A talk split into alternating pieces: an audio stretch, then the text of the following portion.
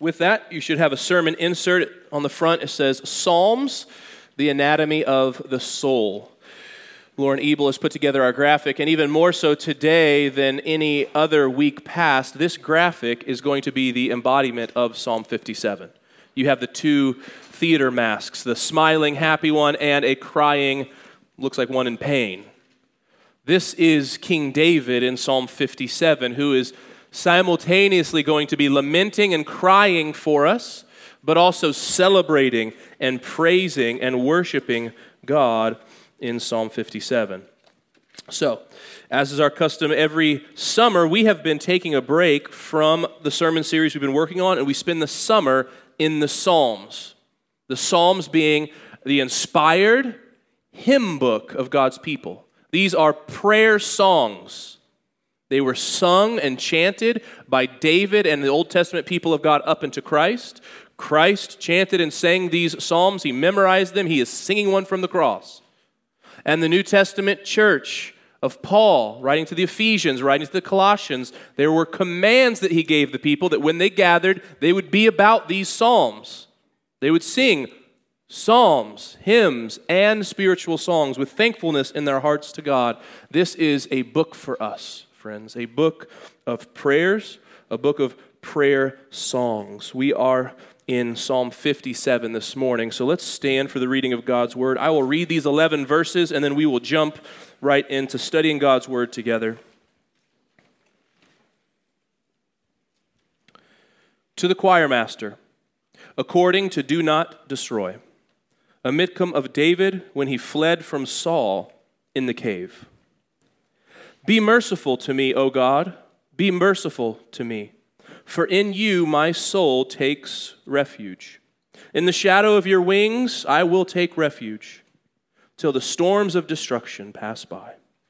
I cry out to God Most High, to God who fulfills his purpose for me. He will send from heaven and save me.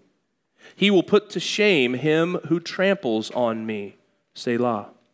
God will send out his steadfast love and his faithfulness. My soul is in the midst of lions. I lie down amid fiery beasts, the children of man, whose teeth are spears and arrows, whose tongues are sharp swords. Be exalted, O God, above the heavens. Let your glory be over all the earth. They set a net for my steps. My soul was bowed down. They dug a pit in my way but they have fallen into it themselves. Selah. My heart is steadfast, O God. My heart is steadfast. I will sing and make melody. Awake, my glory. Awake, O harp and lyre. I will awaken the dawn. I will give thanks to you, O Lord, among the peoples. I will sing praises to you among the nations. For your steadfast love is great to the heavens, your faithfulness to the clouds. Be exalted, O God, above the heavens. Let your glory be over all the earth. This is the word of the Lord. You may be seated. I enjoy a story where things turn around. Whether it be a, a, plot twist that you didn't see coming or just a classic comeback story. I enjoy movies and written literature, books where things turn. Sometimes don't even turn for the better, sometimes it turns for the worse. But, but that, that plot twist, that narrative change is enjoyable to me. I, I think of movies such as The Prestige, M. Night Shyamalan's The Village, or The Sixth Sense. Books like Orson Scott Card's Ender's Game, or newer, Delia Owens' Where the Crawdads Sing. Didn't see that coming. Or, or a classic comeback story, and I apologize, on IMDb, all of their movies, like the top 50 with keywords comeback or comeback story, are all sports movies, except one Harry Potter and the Deathly Hallows Part 2 is extremely high on the comeback story lists. But you think of stories like Miracle, Rudy, Hoosiers, Remember the Titans, we Are Marshall. Both Space Jams were on there. Seabiscuit, basically all the Rockies. The story of comeback The underdog is down and out. It's not looking good, but things turn around. There is a victorious comeback. I like stories with plot twists, with things turning. Psalm 57 is the plot twist. It is the turning of things for David. Now, make no mistake, it's still a lament. This psalm is almost unanimously uh, called a lament psalm. He is crying out for help. It has all the characteristics of a lament. And if you remember, a couple weeks ago when we started our series in the Psalms, we defined a lament using a, a quote from Mark Vroegop's book, Deep, Dark Clouds, Deep Mercy, that a lament is a prayer in pain leading to trust. That's what a lament is. It's a prayer in pain. You're in the midst of pain. It's a prayer in that pain that leads your heart, leads your soul to trust in God and His goodness. It's a process sometimes. The lament psalms are raw in terms of emotion. They are wrestling with God. They're being honest with God. They're saying things that you're kind of like, on a good day, I'm not sure I'd pray that. That's a, that's a little iffy. Can you say that to God? The laments are, are prayers in which the prayer or singer starts in a state of disorientation, but through doing soul work with God is moved to a posture of reorientation as they see God. That's what a lament is. But this lament is not just a lament, it's also the plot twist. We see in verse 7 and following a change in David's heart. Where even though he's lamenting, his heart can't, can't stop but sing praise and, and flow over in exuberant singing and shouting for God's goodness and God's deliverance in his life. This is a plot twist. This is a, a turning of things for David in at least two ways. One, historically. I'll talk about this more in just a moment. But this is where David's fortunes begin to change. But it's also a turning of things for David emotionally and spiritually. Because as David sees God clearly, and specifically sees God's attributes, his characteristics, he sees God for who he is his heart begins to confidently sing. The shadows come into the light, the tears become praise. And that's the main part of Psalm 57 for us, I think. I think that's the thrust for us today, and that is that a correct vision of God and God's attributes can lead those lamenting to confident praise.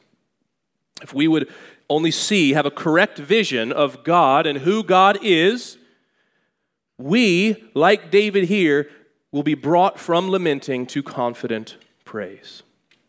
I'd like to just split the psalm in half, verses 1 through 5. We're going to see David praying for deliverance from his enemies.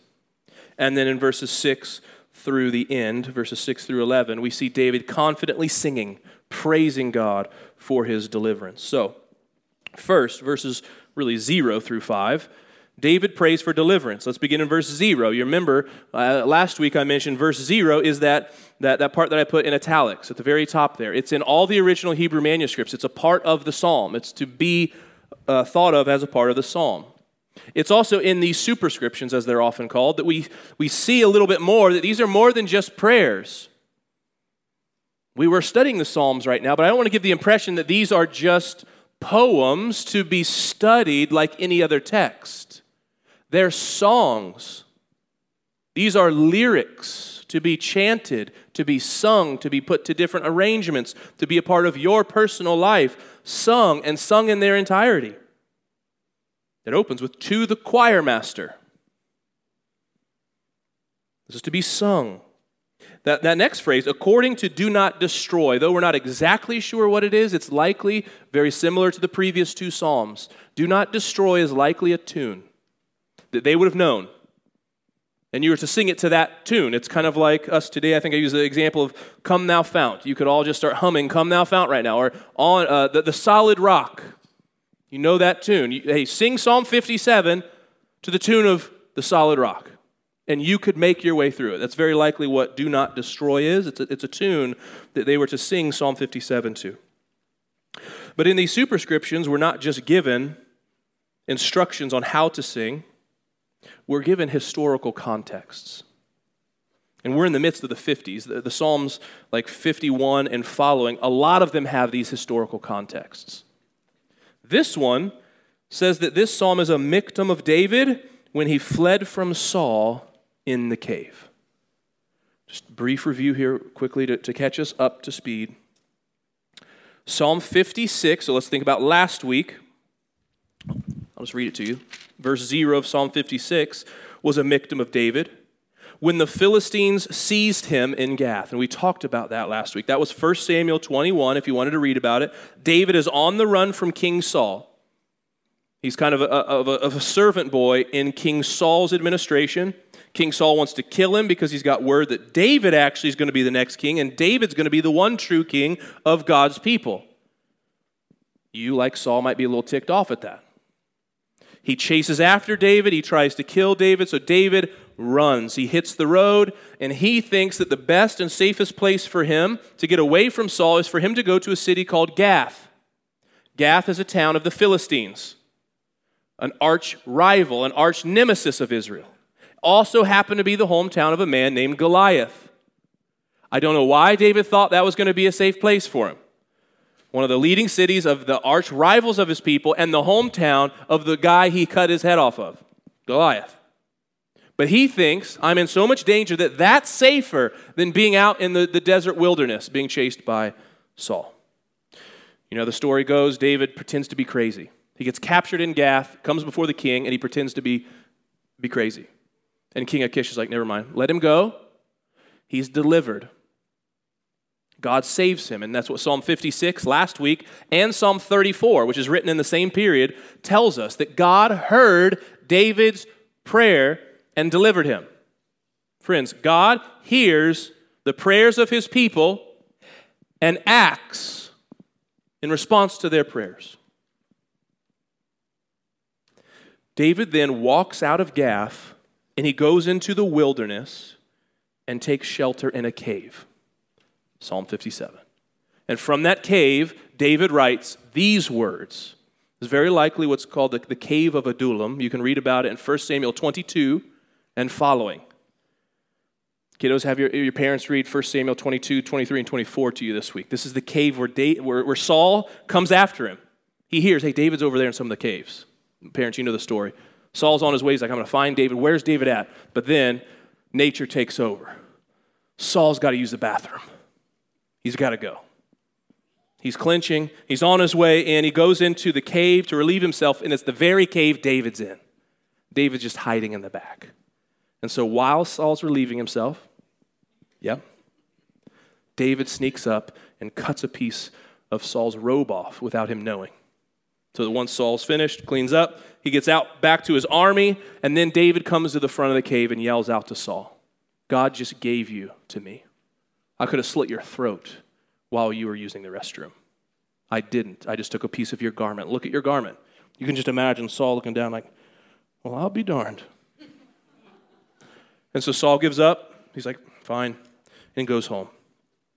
But in the midst of his cave experience, David's alone. He's afraid.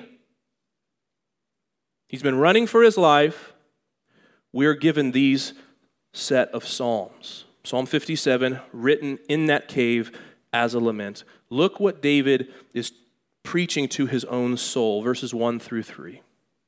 Be merciful to me, O God. Be merciful to me. For in you my soul takes refuge. In the shadow of your wings I will take refuge till the storms of destruction pass by. I cry out to God Most High, to God who fulfills his purpose for me. Then check this out, verse 3 he will send from heaven and save me. He will put to shame him who tramples on me. God will send out his steadfast love and his faithfulness. Friends, David rightly recognizes that God is his refuge. Notice the cave is not his refuge. David's ingenuity is not his refuge. Refuge just means safety. It's like a shelter under a tree from a scorching sun. It's a safe place, safe hiding place, a shelter. The cave isn't the refuge, though it is practically. God Himself is David's safe place. God Himself is the refuge, the hiding place, the shelter. And that should be, could be, can be the song of all of our hearts if we are in Christ alone by faith. Trusting in Jesus, no matter what your situation, no matter what your life looks like right now, no matter what troubles you face, maybe you're in a cave by yourself. God can be your safe place, your refuge, your comfort, if we would just go to Him instead of our caves, instead of our comforts, instead of our vices, instead of our beds. This, these opening verses, verses 1 through 3, we begin to see the God centeredness of this psalm. Psalm 57 refers to God 21 times, whether by name or pronoun or other descriptions such as refuge and shadow of your wings. 21 times in 11 verses, he's singing about God, to God. God is like this. God does this. God will do this. God, God, God. It's the Lord, specifically, even thoughts about God that sees David while he's on the run and while he's in hiding. That's not my natural proclivity. In my darkness and in my pain and in my suffering, just dominated by thoughts of God. And it ought be while in his distress, while being oppressed by enemies, while suffering and alone and afraid and filled with anxiety, David is consumed with sweet thoughts of his Creator and Redeemer. He's overtaken with thoughts of who God is, and David's preaching that to himself. Remember, God is my refuge until the storms pass. He is most high. He will fulfill his purposes to me. He's going to he's going to rescue me from heaven. Friends, David preaches trust and truth to himself while he's in the midst of the pain, while he's in the midst of the questions, while he's in the midst of the unknown. David doesn't let the pain, questions, and unknown drive him away from God. That's just called apostasy. The new word we've created recently is called deconstruction. That's wickedness and unbelief. David does this with God. This is who he is. This is my situation. Yeah, it stinks, but I will trust in God because this is who he is. This is what he's like. This is what he can do. He's singing songs, he's memorizing scripture, he's chanting to himself in this cave. And so, like for David, so for us. God's attributes, God's character ought to fuel our perseverance and dominate your thoughts and your affections, whether in suffering or out of suffering. When I'm using the word attributes, I just simply mean the various aspects of God, his qualities, his traits, and specifically the ones unique to him the divine attributes. We think of things like all powerful, He's omnipotent. He is sovereign. There is nothing that happens in life that He does not first ordain. He is in control of everything, even your bad. He's righteous. He's omnipresent. I mean, he, that means He's present everywhere. There is not a place God is not. He's all knowing. What you just thought about, He knows it. What you just thought about right there, He knows it. He just knew what you thought. There's nothing you can think or do that He doesn't know. He's all knowing. And those attributes did something for David. Those aren't just sweet thoughts. Wow, this is getting kind of nerdy and theological. Wow. No, David knew these truths, and it was it was it functioned in his life. It changed his worldview. It alters the way you see your suffering, the way you see your future, the way you look at your situation. God's sovereignty that nothing comes into our lives but by the hand of God, did something for David practically. God sending help, verse 3, from heaven and saving David. That is, that he's all powerful, there's no one stronger. God is omnipotent. That functioned for David's soul. You might do daily life differently if you rightly saw that you're in partnership and your friend is the all powerful king of the universe.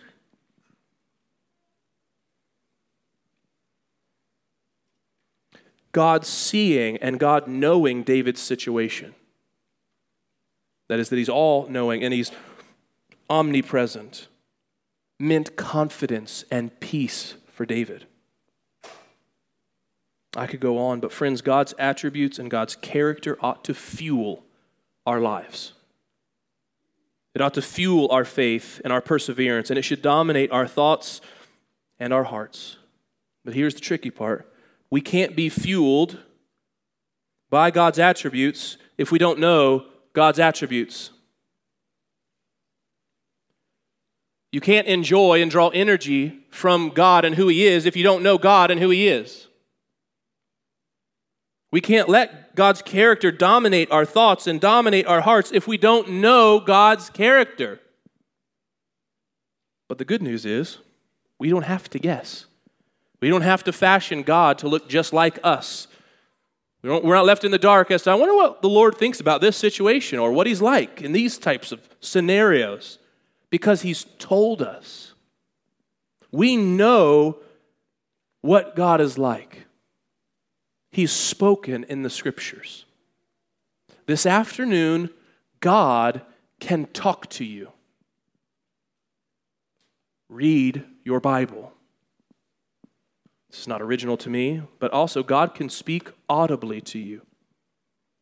Read your Bible out loud. Verse 5 gives us this refrain of the psalm. He repeats it at the end Be exalted, O God, above the heavens. Let your glory be over all the earth. This verse highlights some of what's encapsulated in one of God's names in verse 2 God Most High. That is, that God is, in fact, all powerful. There's nothing he can't do. But he's also, we could say, all important, supremely important. Friends, the God of the Scriptures, the living creator, redeemer, God is utterly beautiful completely wonderful, good, glorious, will never be exhausted.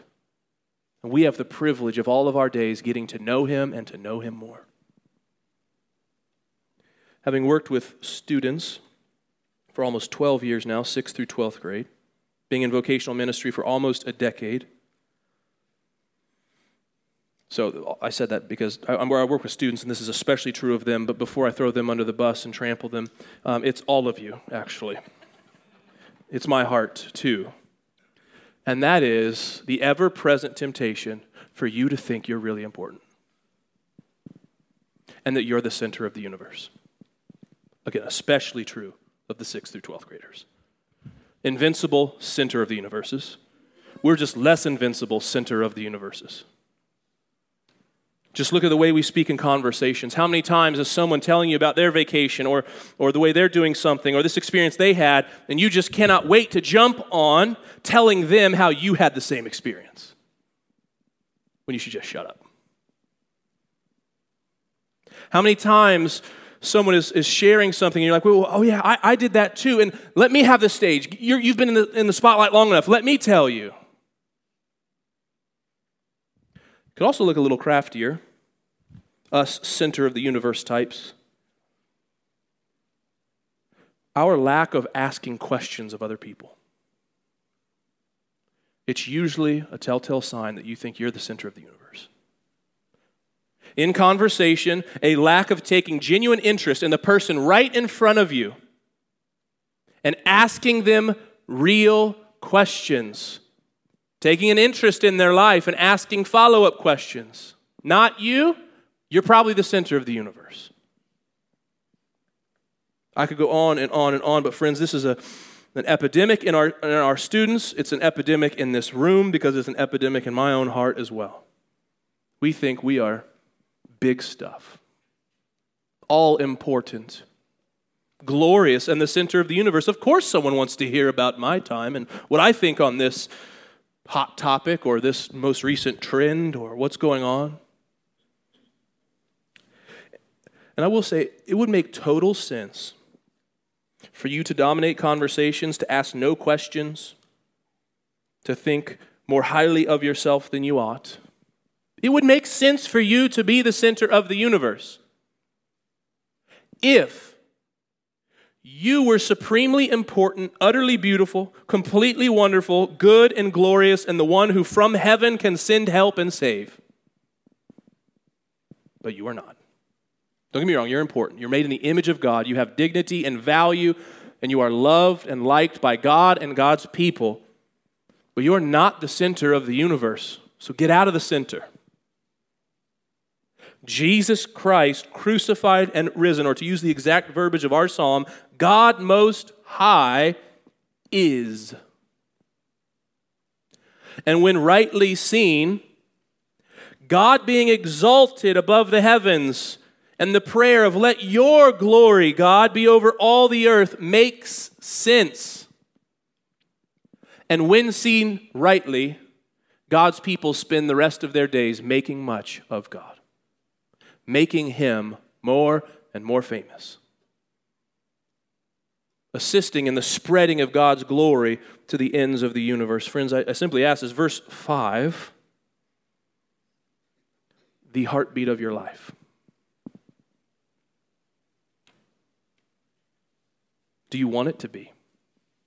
Because there's good news in bringing God glory.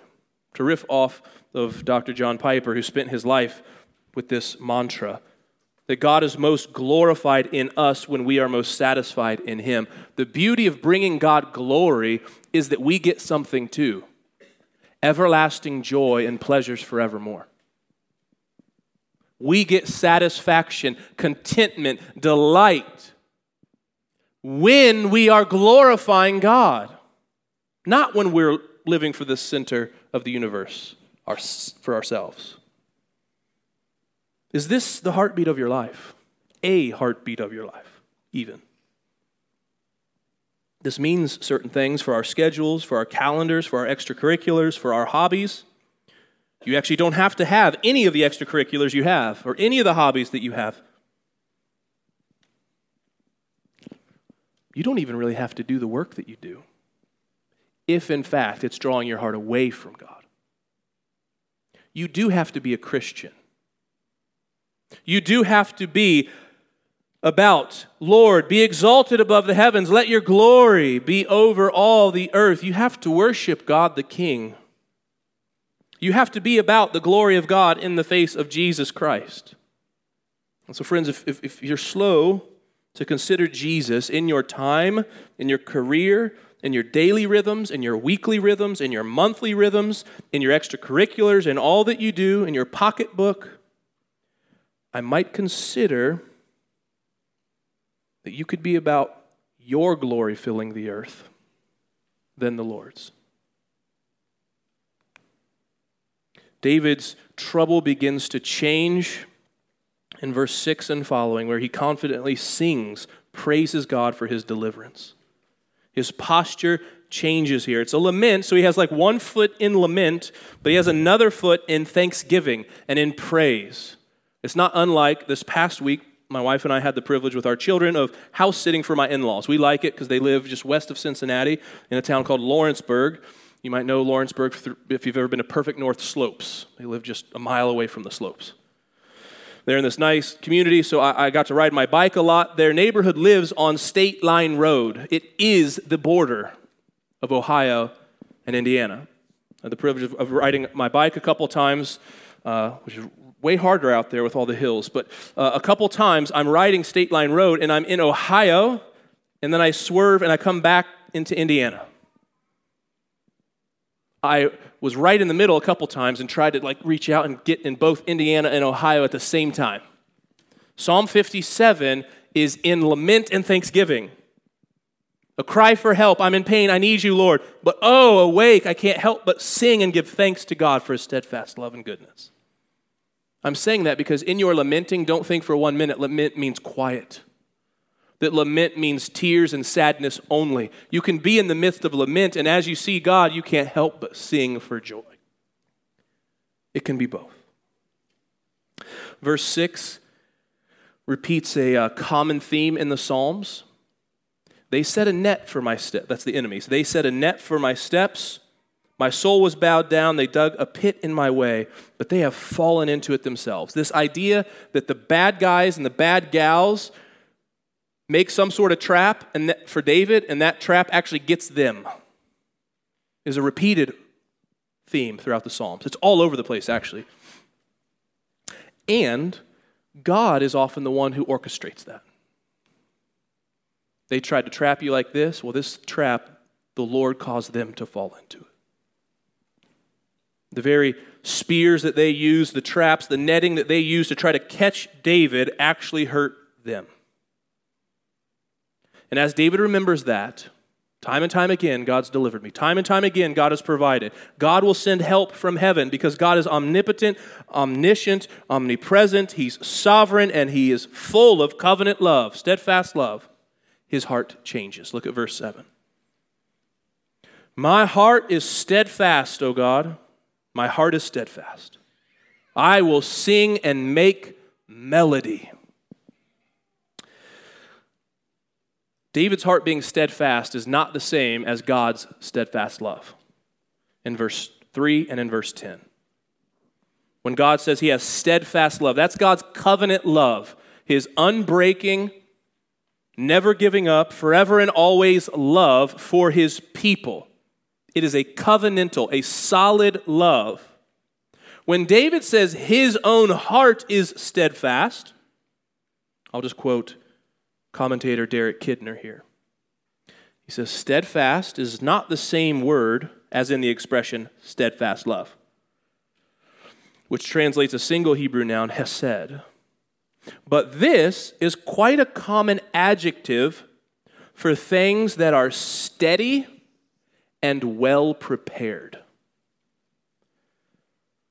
So in the cave, alone, afraid, with tears in his eyes, David says, Though as I see you, God, my heart is steadfast. My heart is steady and well prepared. That took effort for David. But just as a reminder, there is an aspect in which we put effort into our relationships with God. We can make steady our own hearts. Are you working at it with the help of the Spirit? preparing for when the lament comes? Are you fighting to see God for who He is and His attributes so that you, with David, can say, Whatever happens tomorrow, my heart is steadfast? It just might look like a steadfast heart that also has tears in my eyes. Or it could like a, look like a steadfast heart that sings for joy. And that's where David goes next. Verse 8 Awake, my glory, awake, O harp and lyre. I will awaken the dawn. If you had a paper Bible, I thought about changing this in your insert, but I didn't. Verse 8 Awake my glory. You would have a footnote right next to glory. It's the same word used for whole being. My whole being, awake. David is preaching to himself Awake, mind, heart, get up, coffee or not. Awake, everything that I am. Awake musical instruments, harp and lyre, so that I will awake the dawn. Has this double meaning that David is waking up early to sing praises and to pray to God, but it has this other meaning awake, I will awake the dawn. He's going to shout praises and wake everybody else up around him because he can't help but sing. If you've been in Northern Africa, Eastern Africa, or the Middle East, you're very aware of the very early Muslim chanting that happens I've experienced awaking the dawn. David is saying uh, Muslims didn't create that. That's God's people who did that.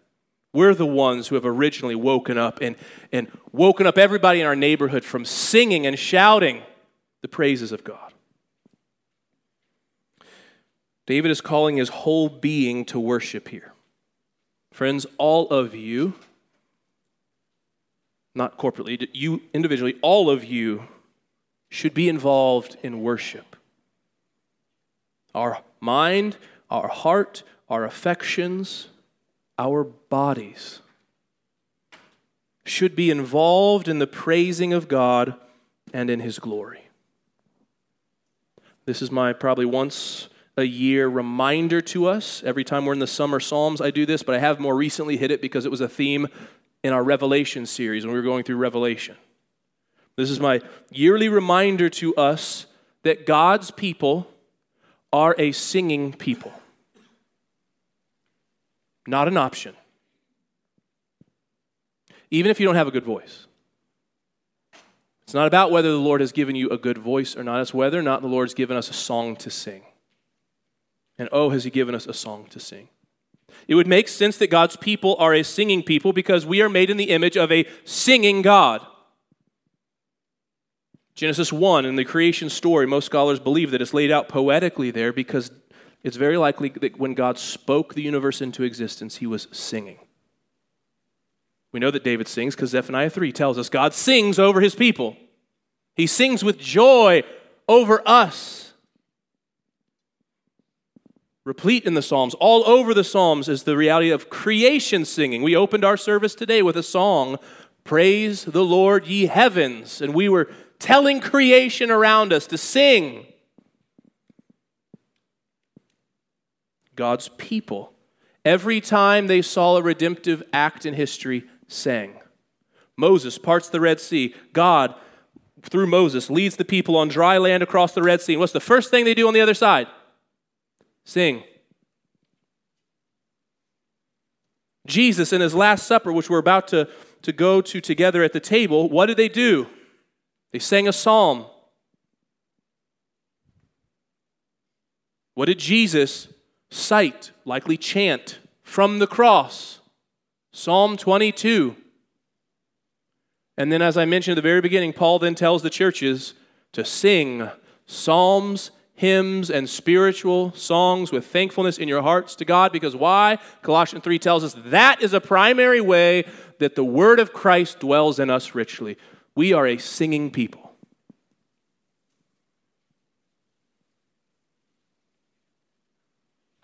And I, I, want us to be a singing people, not just on the Lord's Day, today, for the little bit of time before and after the sermon. Singing is not the warm up to the main part of church, which is the sermon. As much as I wish that was true as the preacher, it's not true. And fortunately, as the preacher, you'll probably remember promises, which we just sang 20 minutes ago more than anything I've said today. Why? Because we are wired in our minds to have truth nailed down even deeper to lyric, to meter, to song. We're a singing people, friends. I hope you take this with you. I hope you are a singing people this afternoon with your family, a singing people Monday through Saturday in your car and in the gym, whatever you do through the week. I hope Fathers, you are leading your families in singing here and all week. That if your little ones look up to you while we're singing here in a few minutes, they see you, Dad, singing. Whether you have a good voice or not, God's people sing. It's commanded of us. And then our psalm concludes with the refrain Be exalted, O God, above the heavens. Let your glory be over all the earth.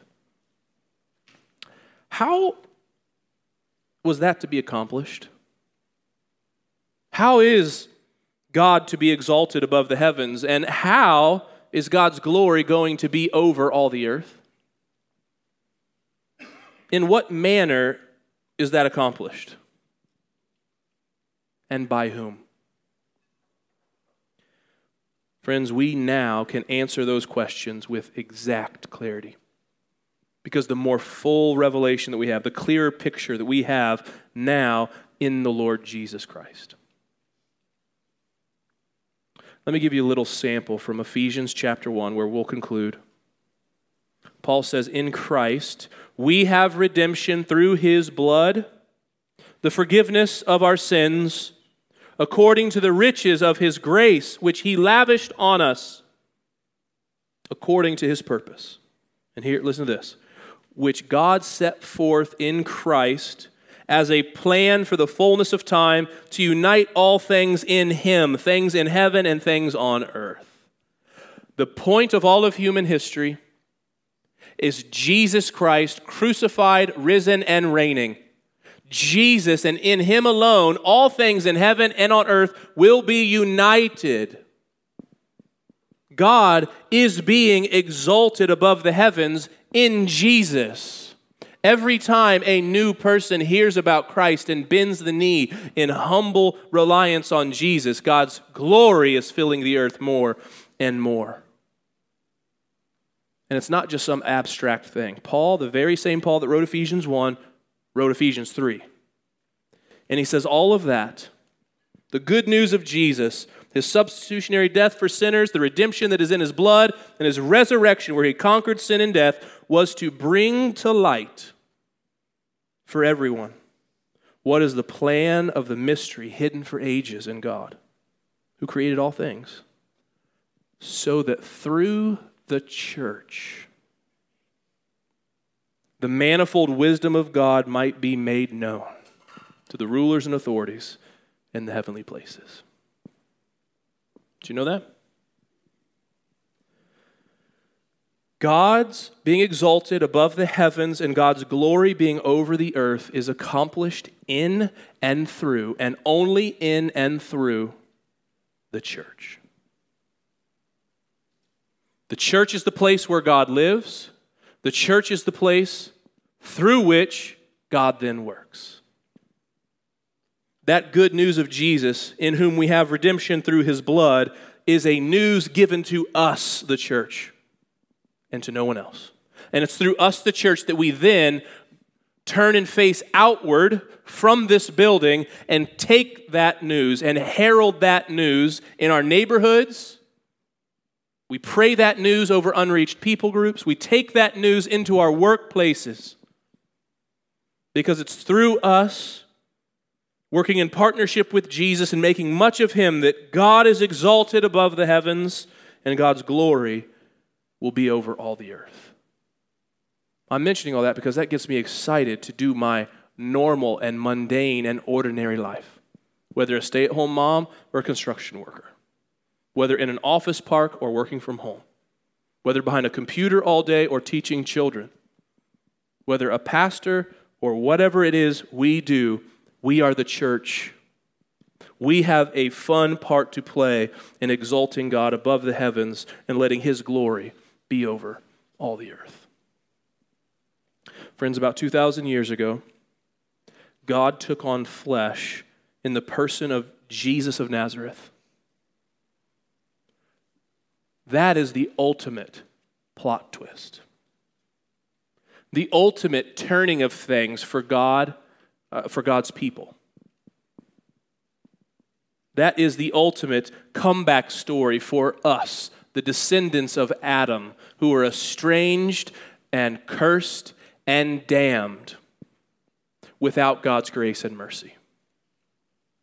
And yet, the ultimate turning of things for us is in the face of Jesus, who lived the righteous, perfect life that you and I could never live. We haven't lived. And he went to the cross for all the sins you did last week and was murdered for them.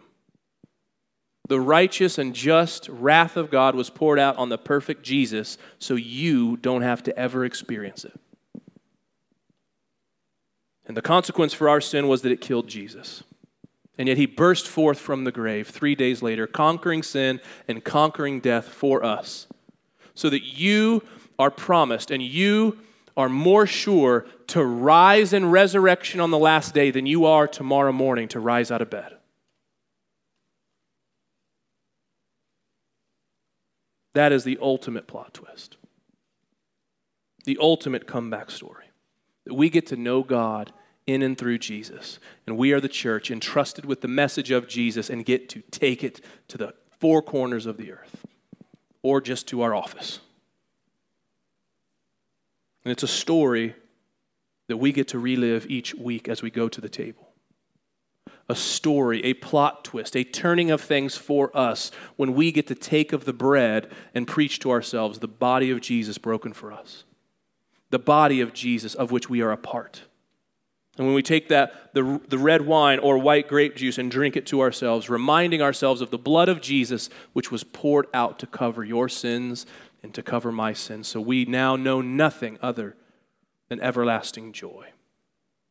We're going to go to the table now and remember this turning of things for us, this, this plot twist in history Jesus crucified and risen, so that we can say, Be exalted, O God, above the heavens. Let your glory be over all the earth, because you, God, are the center of the universe. I'm going to pray for us, and after I do, you'll exit your rows to this side of the room. You'll go